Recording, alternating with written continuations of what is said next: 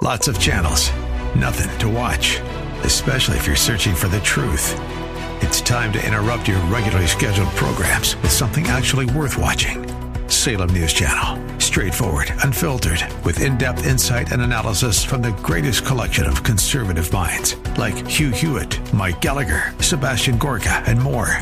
Find truth. Watch 24 7 on snc.tv and on Local Now, Channel 525. When it comes to your investments and retirement, in this economy, it's important to be smart. And with the Smart Investor Hour heard right here on AM 1420 The Answer, you'll get both smart and intelligent information you'll need to help with your investing. So sit back, listen, and learn with your host of the Smart Investor Hour, Tim Hayes of RBC Wealth Management. Good afternoon, everybody. Only in Ohio could you have such a cruel April Fool's joke as an inch of snow. but let's think positively because usually April 1st, spring's right around the corner. Actually, it's supposed to be in spring at this point, but let's talk about starting over. Okay. Nothing in the universe can stop you from letting go and starting over. I think that was Guy Finley. I discovered that a fresh start is a process. A fresh start is a journey, a journey that requires a plan. And some of us think holding on makes us strong, but sometimes is letting go that makes us strong. It's Hermann Hesse, by the way. And the beginning is the most important part of the work. And this guy knows what he's talking about. His name is Plato. there we go, folks.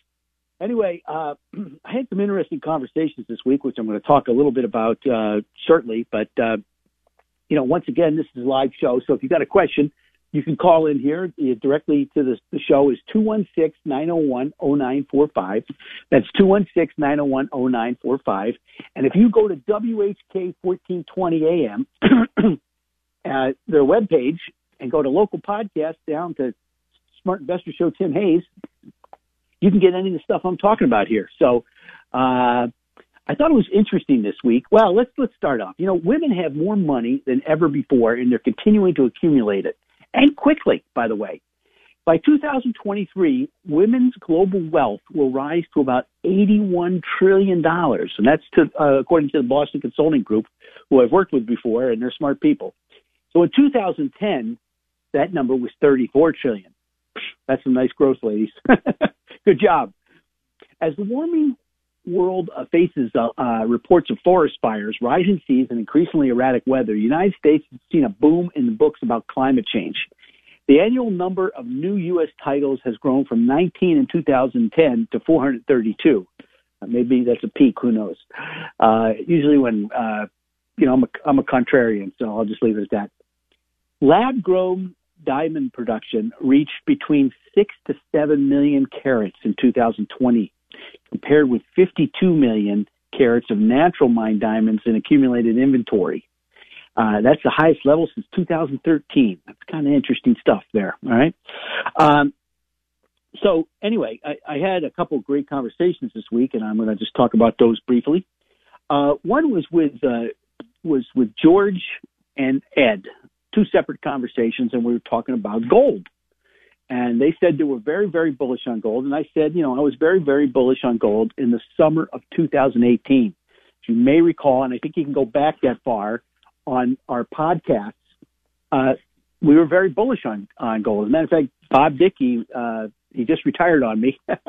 Bob's a great guy. He is, I, I hope you came to see one of his, uh, you know, one of our seminars where he uh, was on because he's he's a great speaker and he's a great guy he called it and I saw it, it almost the same day. All right. And I, and, uh, so I bought gold, uh, stocks. He bought gold and, uh, they made a huge move and I sold some and, and I didn't sell some. I was kind of staying long term and then it pulled back a lot further than I, I expected it to.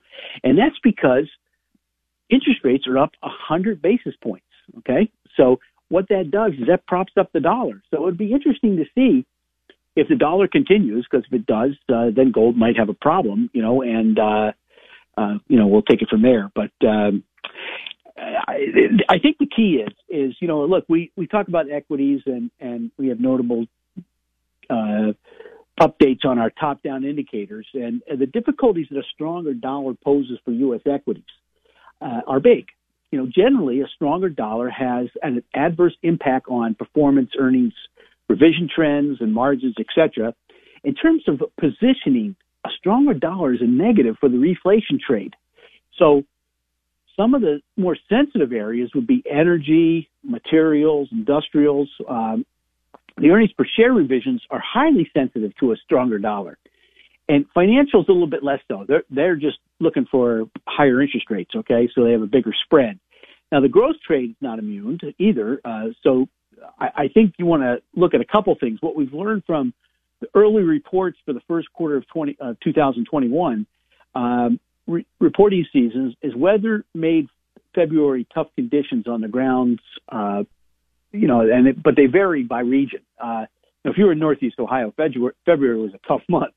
Uh, so there, there's going to be some challenging comparisons uh, are influencing, you know, the outlook and some of the margins going forward. So we have to think about that. And the performance of most of the popular st- stocks and hedge funds on Monday, uh, as the Wall Street Journal, Journal kind of digested the impact of the forced trades after margin calls, uh, that was kind of interesting too, because, uh, you know, I saw some things and I'll go into that a little bit more.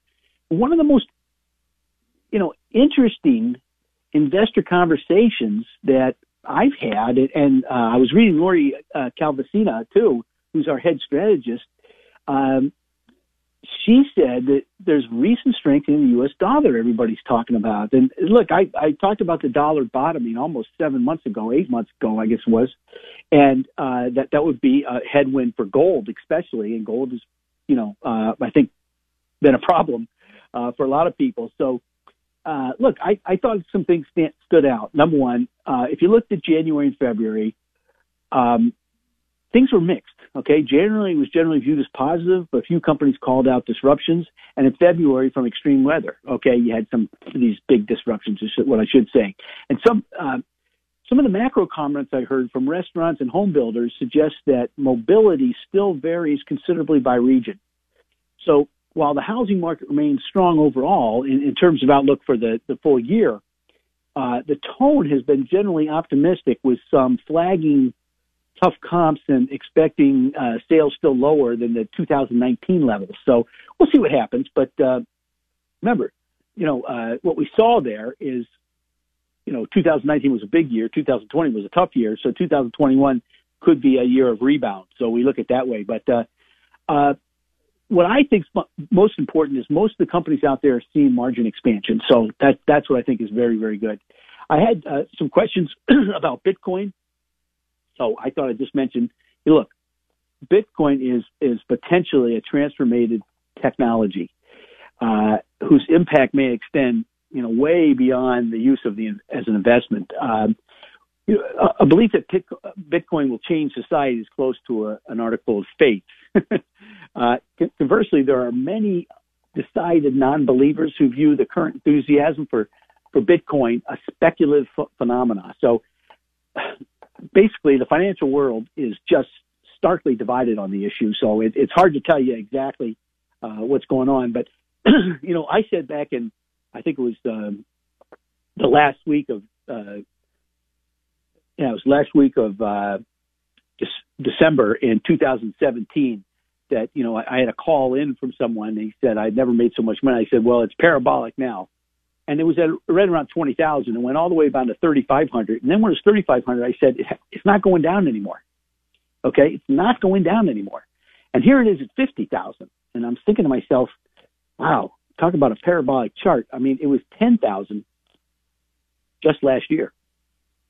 Okay, and so it's it, you know it hit 59, I, I think, at one time. So uh, a number of developments have given Bitcoin momentum. And most meaningfully, uh, several highly vi- visible fund managers and technology business leaders have made some significant pur- purchases of Bitcoin. Matter of fact, you know, some of the companies out there like PayPal, Visa, and MasterCard have announced plans to make, you know, Bit- Bitcoin accessible as a means of payment. Uh, so, you know, some startling things are happening. Um, the question is, how does Bitcoin stack up? And and is it a bit like gold? You know, maybe Bitcoin's the new gold. I don't know. But the problem is, how do you value it? Well, as one great investor said, by the last trade. And that's where it becomes a little bit more difficult for those who are retired to invest in. Now, if you're if you've got some risk money and you want to go crazy, uh, it's something that you could do. Now, I usually uh, do it on an unsolicited basis, and I'll leave it at that. Okay. So anyway, we just wanted to have a brief talk about it and uh, take it from there. Um, one of the things I want to talk about is, you know, we've been talking about environmental and social governance type investing because it's becoming more popular.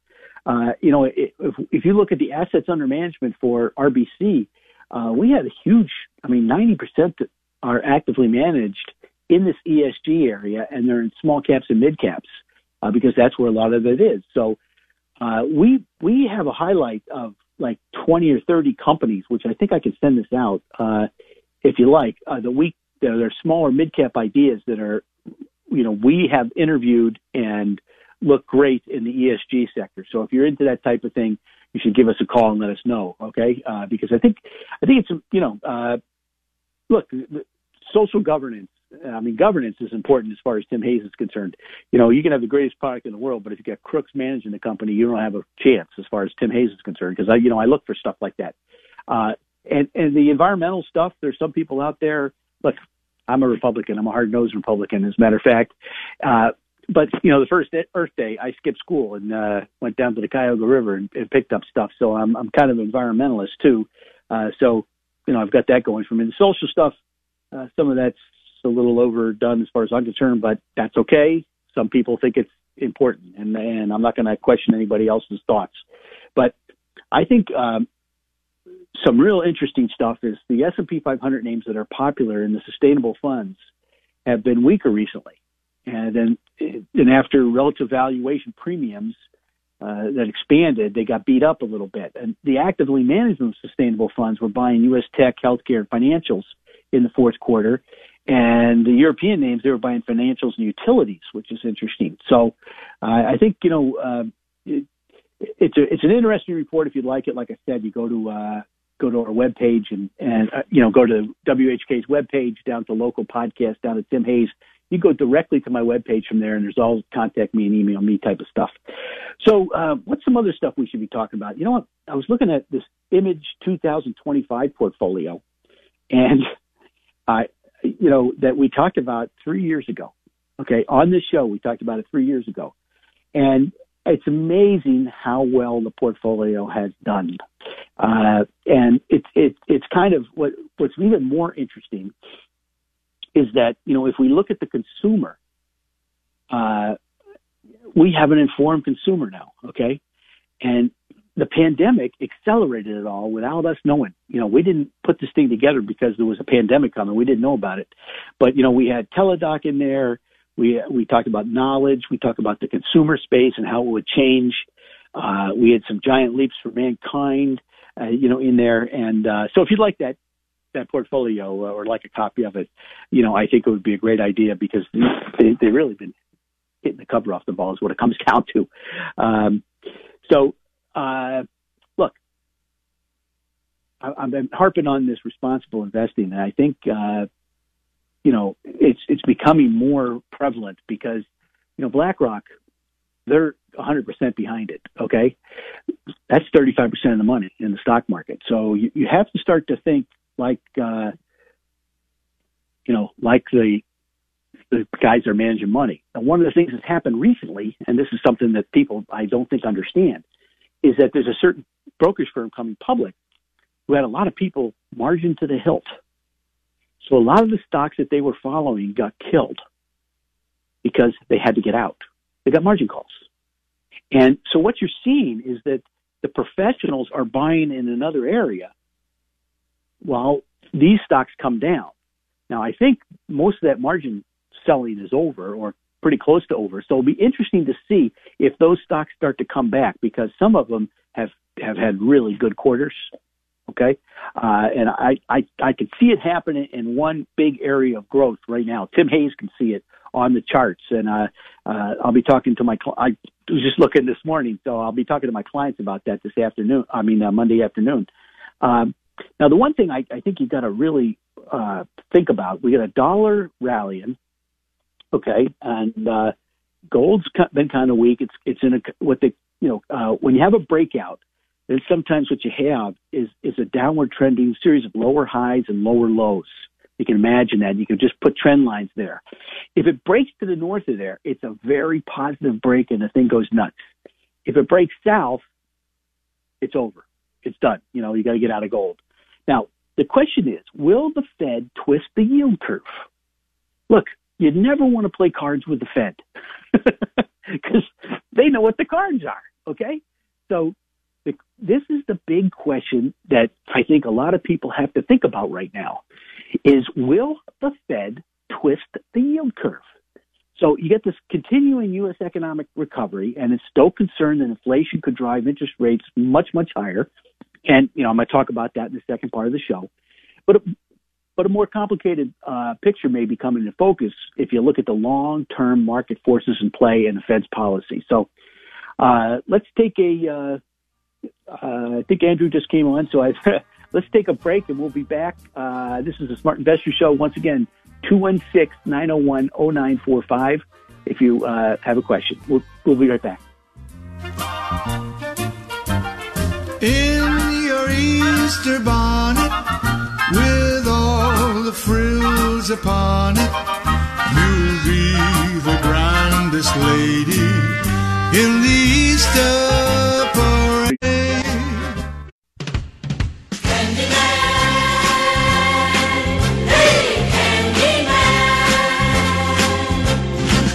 Okay. yes, uh, and, and, Easter Bunny's coming tomorrow, ladies and gentlemen. So uh, happy Easter to everybody and happy Passover to everybody else.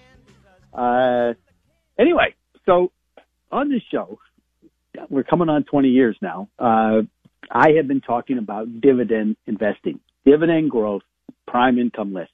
Dividend growth I've been talking about for 20 years now, and, and the prime income list I talk about occasionally – when it's over four and a quarter percent because it's a better deal than bonds. Bonds are t- taxed at regular income. Now, I don't know what Mr. Biden's got in planned, but it's funny because, you know, Barron's last week, and I mentioned this, said 10 stocks to build an income stream for the long run. And eight of these stocks are on our dividend growth list uh, or our prime income list. So eight of the 10 are there. And, uh, you know, so they're a little bit behind the curve, shall we say. We're Matter of fact, in most of these stocks, we're up so much, except for one, uh, that uh, you know it it doesn't even. Sometimes you know, I, I see things differently because I've I've owned a stock for a long, long time. It's up a lot, so I wait till it corrects to buy. But so Barron's is now saying, hey, you can build an income stream from for the long haul with dividend growth ideas. Prime income list. If you're retired, you want to look at the prime income list because it's a 4.2, 4.3 percent return if you're younger, what you want is dividend growth and then use it to reinvest.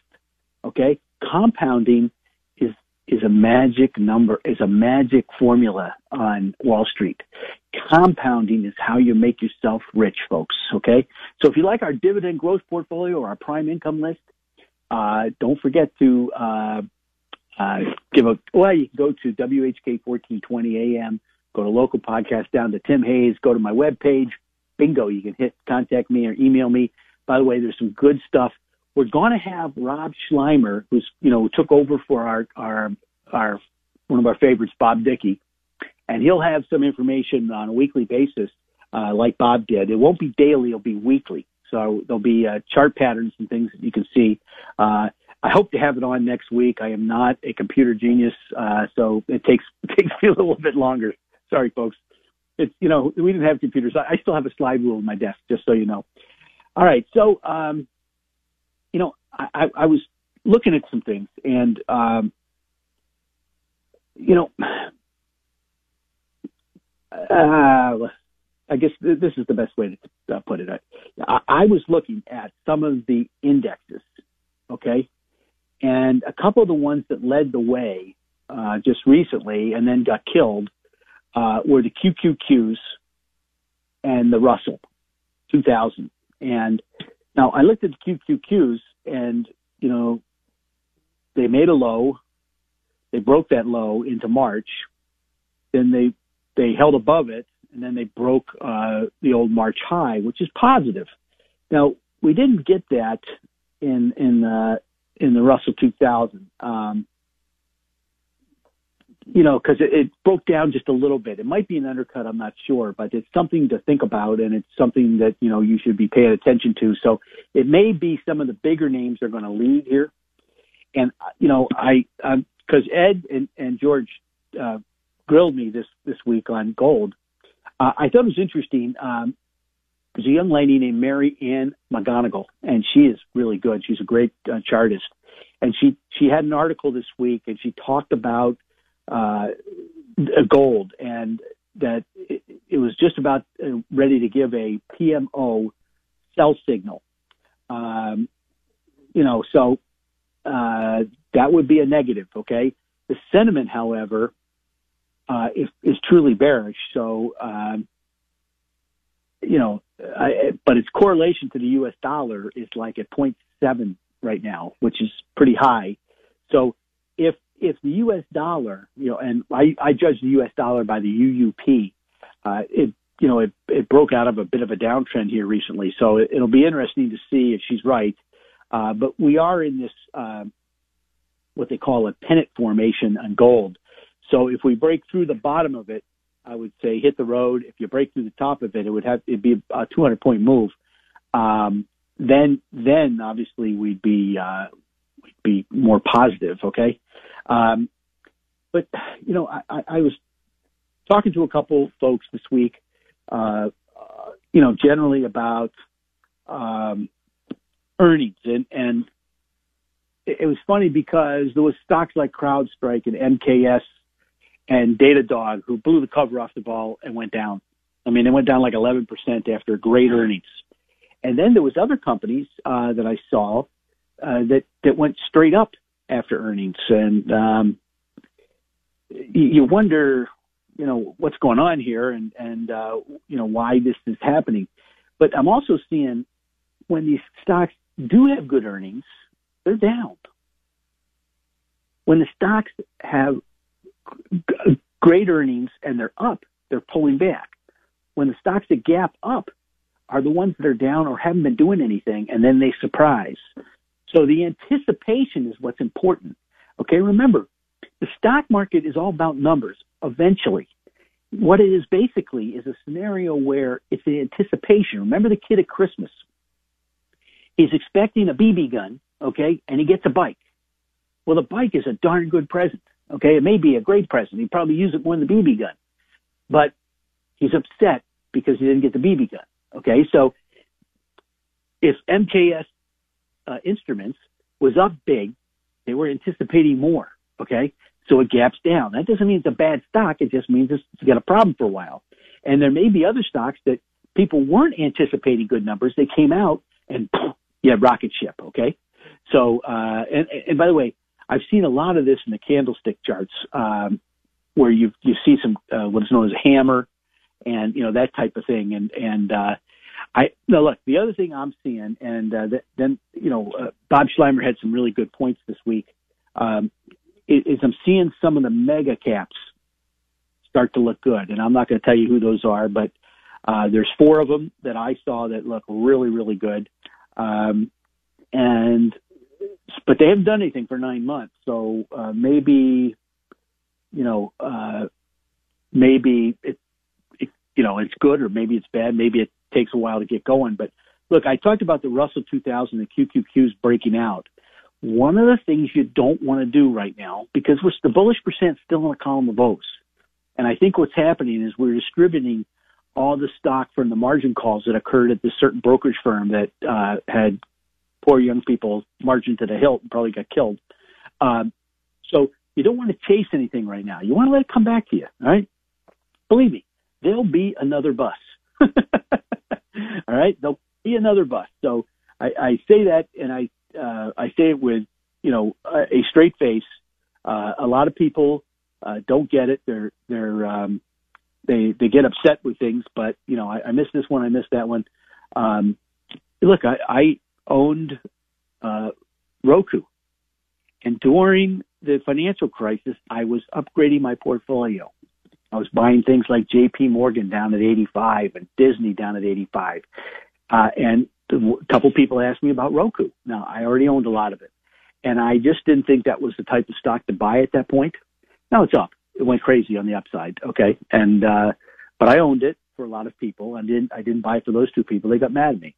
And that happens sometimes. But I think what you have to be paying attention to is, uh, you know, I'm, I'm a retirement specialist and I work, you know, I make people money, but the key is to do it with high quality. Okay. Uh, Roku's a good company. Um, but it's hard to say I'm, I'm buying it for retirement plan, uh, retirement uh, scenario at 340 times earnings. so just leave it at that.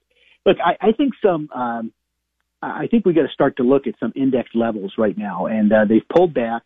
You know, we had a, a 5% correction in the Russell, then a 10% correction in the QQQs, and also the NDX. We had 6% corrections, then 12% corrections. Right, So, uh, we did move above the old low. Okay. So we've broken out a little bit on the QQQs and the Russell 2000, which is smaller cap stocks. And what's interesting about the Russell is it broke down. It got whacked. And almost a quarter of the stocks in there are regional banks. And the average, regional banks during that time were up seven and a half percent. So the index went down 9.7% in March, and a third of the stocks were up 7%. What does that tell you about the rest of the stocks? They got whacked. And most of those were the stocks that the certain crowd owned, okay, that were highly leveraged, that were using small amount of money, which were, you know, probably traders were taking advantage of them to a certain degree. So I think we got to watch those indexes over the next couple of quarters. And I think, look, I think we're going to have some sloppy movement here for the next, oh, you know, month, month and a half. But I'm starting to see some things emerge. And I think it's important that you understand that. There'll be some good ideas coming up here. And there's what I call churning leadership is, is, you know, it, it's frustrating for investors and it no sooner does one theme begin to work, such as, you know, cyclicals, and then the theme begins to, another theme emerges and, and often without any meaningful fundamental reason for it at the time. So look, at this point in the current four year bull cycle, we view the current ebb and flow back and forth leadership swings as normal bull market rotations. Okay. We're in a secular bull market as far as Tim Hayes is concerned until somebody proves it different. So I think that's very, very important. Now, uh, look, uh, Rob Schleimer uses something and uh, he calls it the, the quadrant balance indicator. And uh, I, I found it's a great indicator. And what he talked about this week was he, he said there's like a, the, the monthly is really overbought, but the weekly is just turning up. So the monthly can stay overbought for several months, okay, where the weekly uh, could, you know, we, we could have a week, you know, uh, a couple month move and be gone, okay? So I think that's important. I, the other thing I want to just say real briefly is that the advanced decline line is still holding above the lows, all right? And I'm talking about the stock only advanced decline line. That's very positive for you people out there. Uh, and, and, we'll, but we'll see. Hey, let's take a break and we'll be right back with the, uh, the bullish percent and, uh, we'll take it from there. Uh, if you have a question, 216 901 0945. 216 901 0945. Stay tuned. Oh, honey, honey, you are my candy girl, and you got me wanting you.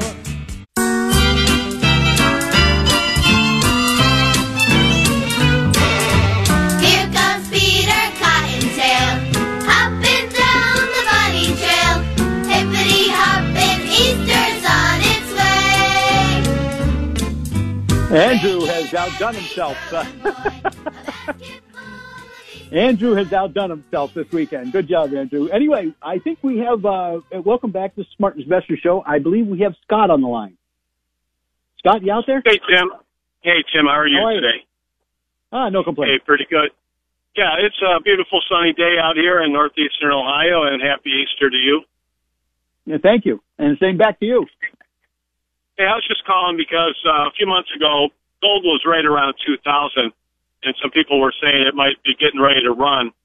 And I had called at that point and said I wouldn't be putting my, my money in gold, but I just say that because looking forward, uh, looking at the gold play, I just think that at the end of the year, we're probably going to take a 20% haircut in the market. And then I think it's going to go down for a couple of years and we're probably going to get a 50% haircut. And I'm just saying that I think that it might be an opportunity to buy gold and silver, physical gold and silver at that point for about a five year time frame. I, I think we're going to see another cycle where people can make a lot of money. What do you think? Scott, I remember your call, and I, as I told you then, I had been in gold for almost two years at that point, and I was up big. Okay, and uh, I said, you know, it's possible. And I think the dollars, the, the question, you know, look, we had a, a percentage point move in interest rates. That's a huge move from where we were. Okay, so uh, interest rates go up, dollar goes with it. That's the way it works. Now the question is, will they stay up? And I don't know, but uh, you know, look, what I see, and this is may- maybe the same as your theory, is I see interest rates going up. Okay, I see our debt going up, which slows down our economy, and I see our taxes going up, which slows down our economy. So, are we going to have a 50% hit? I don't think so, because I think we're in a secular bull market. Um, I think you know somewhere around 2027, you know, 2028, you could have that, you know, that, bear market is what you're talking about.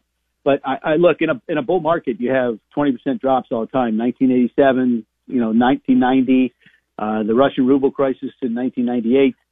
Uh, so you can have a 20% drop anytime. But I do believe we're in a secular bull market. Now, will gold move? Gold usually moves in a bull market because there's a lot of money available. And believe me, there's a lot of money available right now. I just think Bitcoin has been the new gold,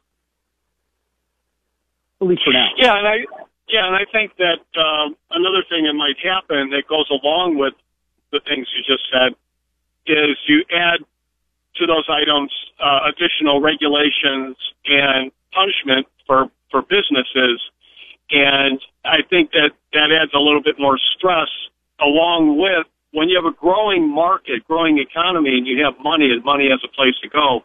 When you're putting stress on the market, you have money. The money really doesn't have efficient places to go. And now you start to have problems. And I just think when someone says the king isn't wearing any clothes, I think we're going to have a problem. Well, this king doesn't have any clothes, I don't think. So, uh, you know, I, I think, uh, I, I think I agree with you on that part. I look, I, I wouldn't be surprised if there's a 20% correction sometime in our near future. Okay. Um, there could be a five, 10% correction any time, and we just had one. and and that was caused by just margin calls. Imagine if there was real selling. So, but look, successful investing is not about is about managing risk, not avoiding it, Scott. Okay. So what we have to do is guide our way through this, and that's why you know you you're perfect call because the next thing we're going to talk about is the bullish percent. All right, well, and that has kept, that has kept me out of every major decline. Yeah, always good uh, listening to you, talking with you, and I'm probably going to be uh, uh, calling you to set an appointment here pretty soon. Uh, I, I've had something dormant with you for a while, and we might be looking at doing something. So uh, I'll be talking. Okay, great. Look forward to it. All right, have a great Easter. Okay.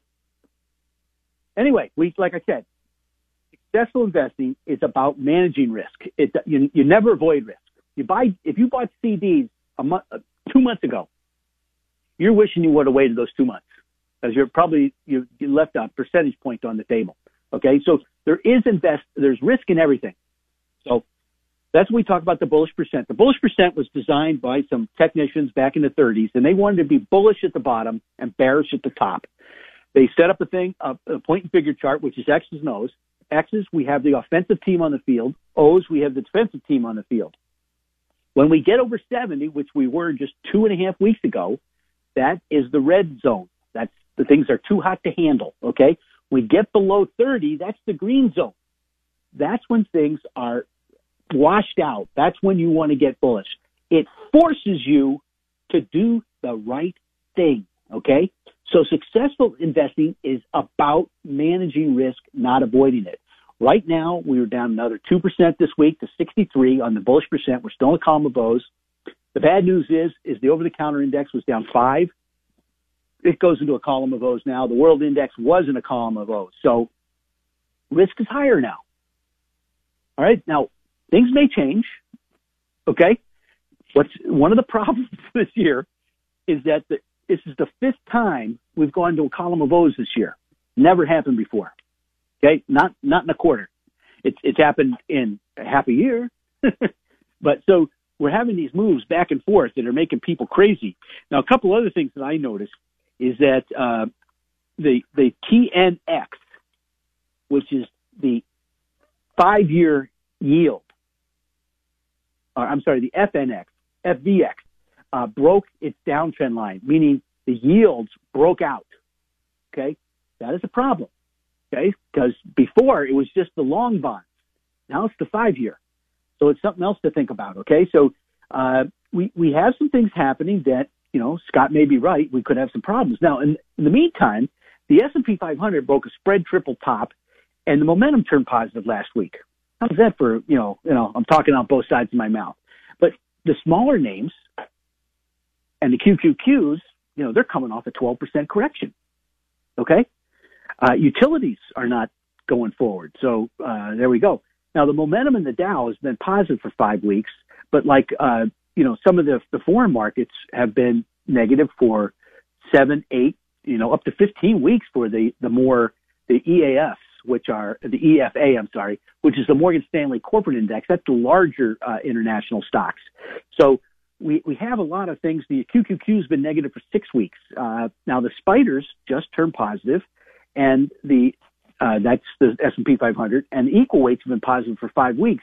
So it's been the smaller companies within the S&P 500 that have been doing well.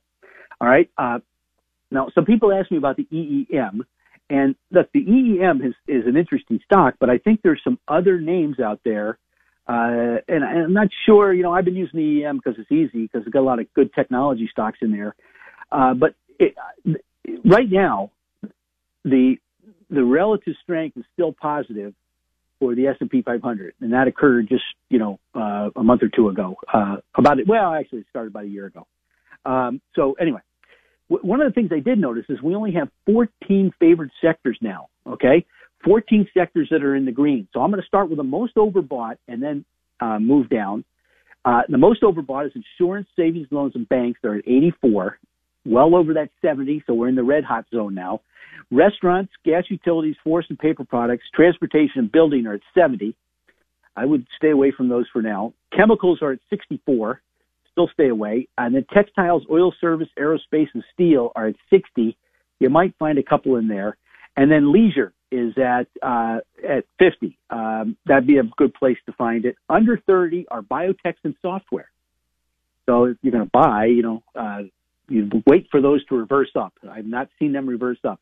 That's what happened with semiconductors. They made a big move just recently. So, um, you know, it's something to think about anyway there was a lot of movement between you know uh, favored sectors and unfavored sectors this week. We had leisure, which was you know extremely favored, and aerospace go down to just favored, and then semiconductors, non-ferrous metals, oil, machinery, and business uh, products went to average. We had computers, retail, electronic devices, gaming, and financials go to unfavored, and then biotech go completely out the door. Uh, the new FDA uh, chairman, she's highly questionable about uh, uh, pricing, uh, so that might be a problem.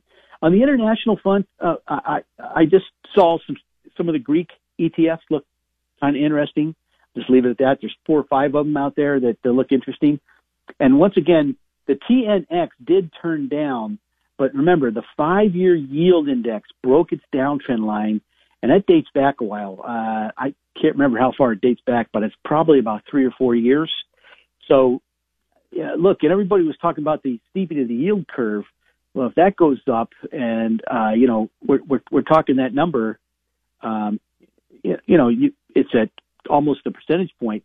Now we're starting to bend the the the curve to more of a flattening scenario if if uh, the high yields. But I did look at the ten year, and I said, you know, if it broke, you know, 185, uh, we could have a you know, it's going higher. Uh, I said 2% at that point. I, I'll stay with that. One thing I did notice on the commodities, which was exciting, is gold. Steve, gold, the momentum went positive this week. Uh, the point and figure charts are still negative. So aren't the regular charts. So it'll be interesting to see if this dollar starts to peak. Um, you know, because of some of the stuff that I heard over the weekend. I mean, this tax deal. Uh, I don't think, uh, you know, Biden says it's four hundred thousand and up, and his press secretary says it starts at one fifty. So it'll be interesting to see, you know, how much taxes we're going to be paying. I think it's going to be a lot, but uh, the dollar does continue to climb, so that's a negative for gold. So if it were to peak somewhere around here, uh, gold, uh, uh, uh Scott would be right. Uh, relative strength uh, changes. Uh, remember, we always look for relative strength. It's, it's one of the most important things. What we're trying to do is match fundamentals with technicals here. And if we do that, we'll probably make more money than just doing it one way or the other. All right. So relative strength, one of the most important things of the Dorsey Wright system, uh, who, who are our friends in Virginia that bring us the, uh, the bullish percent. It's, it's, it's, it's an important thing. So Central Garden and Pet Company, Leaf Group, Roadrunner Transportation, ProQR Therapeutics, Microfocus, then Cell Signals. These are ones you better check your fundamentals. Cohen and Steers, Fuel Cell Energy, Veru, Avio Pharmaceuticals, Chromadex, uh, Insmed Corporation, MicroStrategy, Rite Aid, Reading Corp, Strug, Sturm Ruger, and Soho and Team. And we'll take a break here and we'll be right back with Insiders. Uh, the phone number here is 216 901 0945. Stay tuned. She's so fine, she can't be beat. She's got everything that I desire. Sets the summer sun on fire.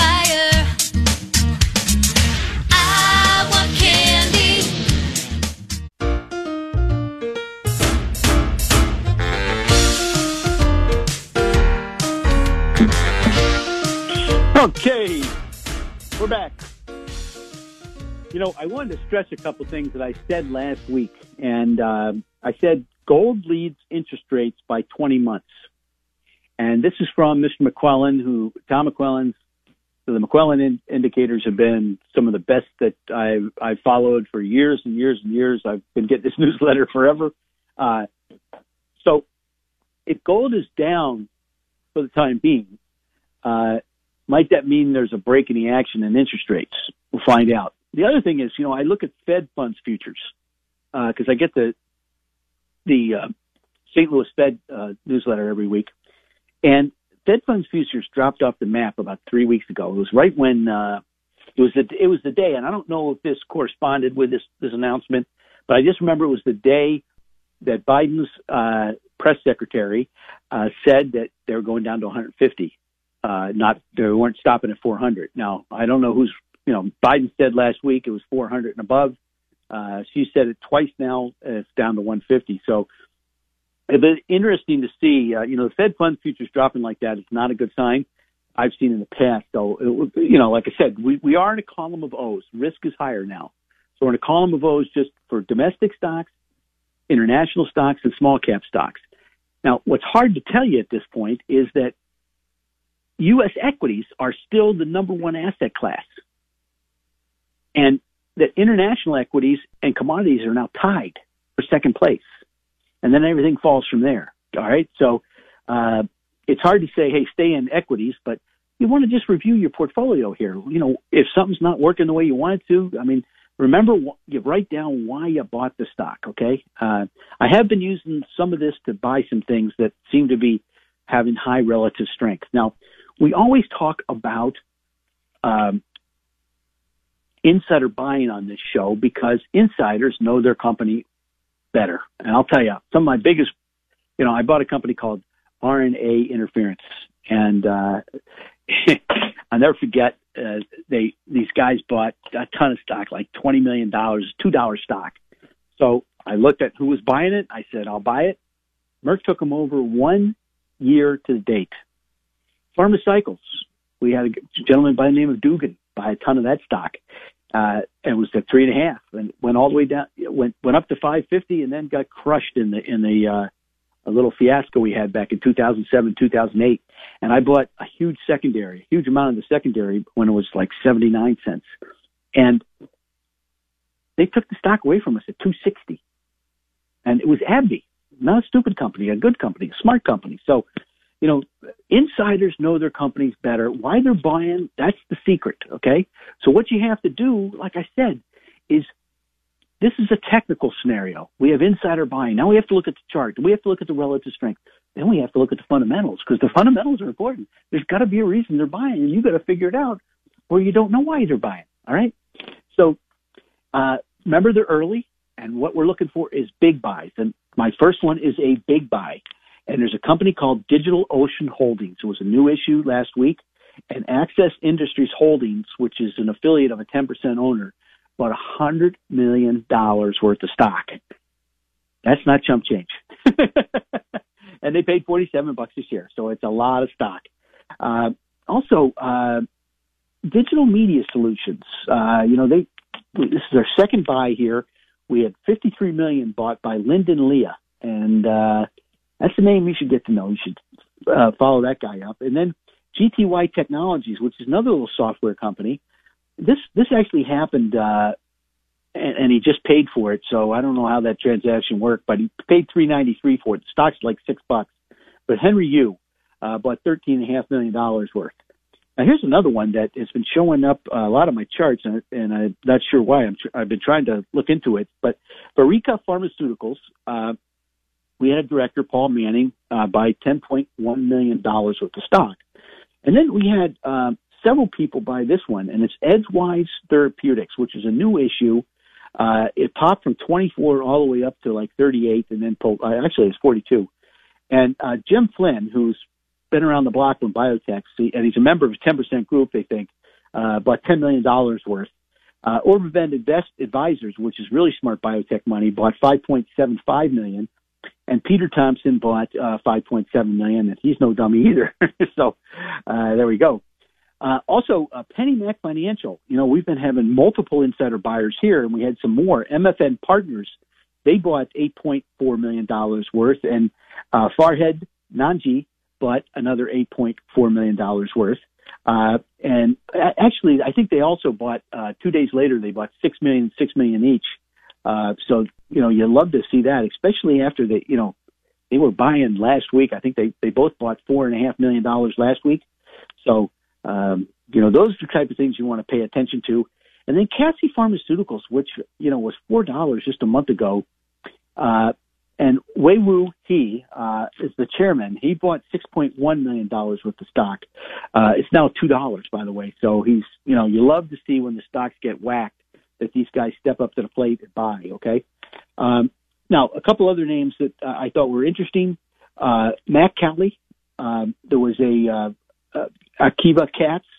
Uh, he bought $5.4 million worth, um, which is interesting. And uh, then Rent-A-Center. Uh, we had a stock pull back from 65 down to, to 53, and Jeffrey Brown, who's a director, bought uh, 1.4 million.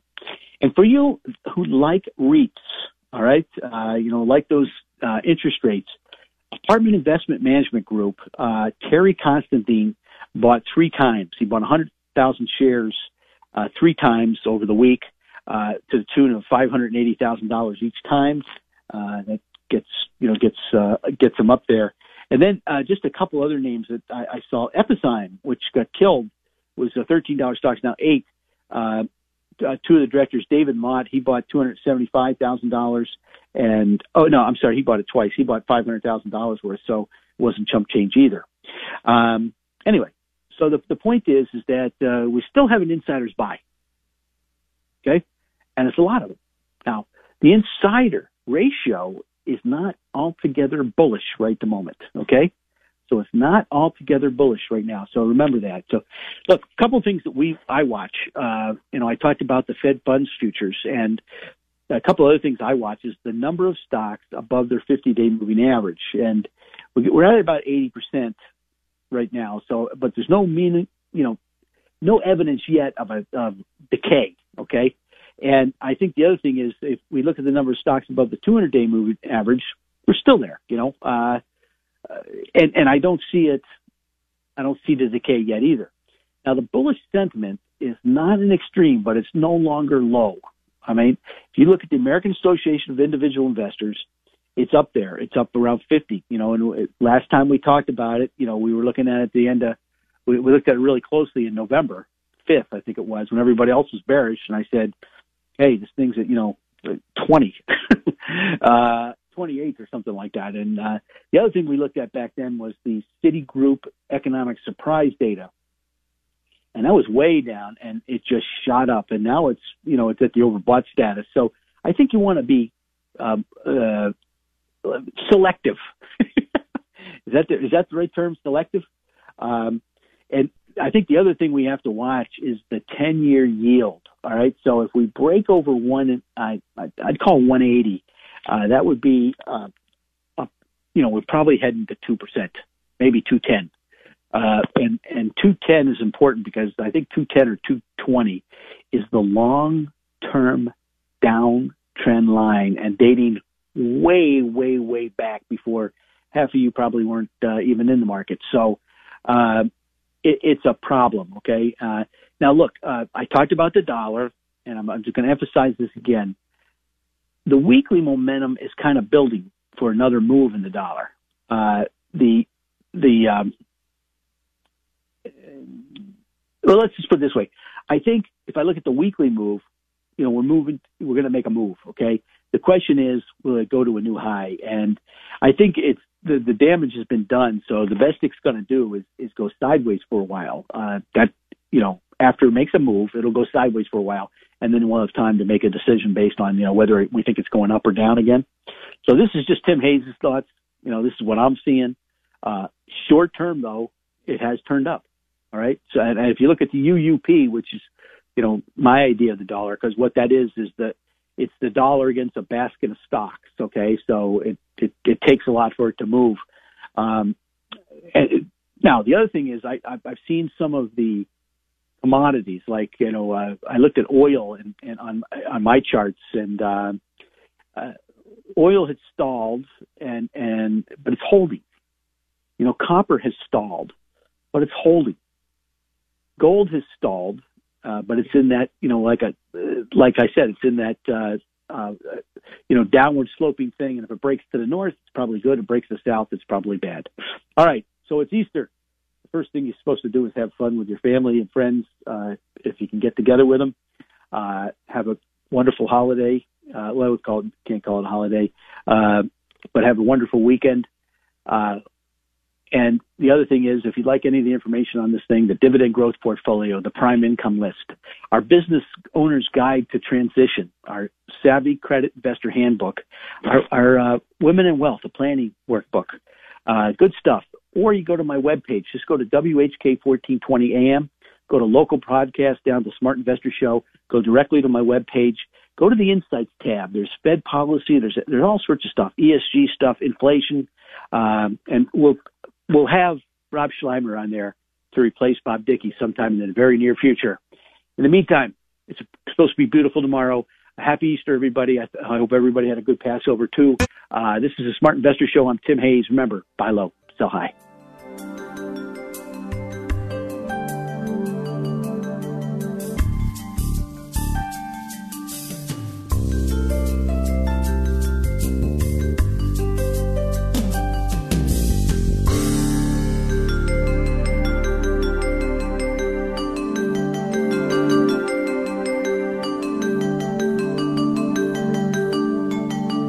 Thanks for listening to the Smart Investor Hour. To reach Tim during the week, call him toll free 888 223 7742. That's 888 223 7742. Or visit his website rbcwmfa.com slash Tim Hayes. That's all one word in the address bar rbcwmfa.com slash Tim Hayes. Please join us again next Saturday for the Smart Investor Hour to hear more smart investing from Tim Hayes of RBC Wealth Management.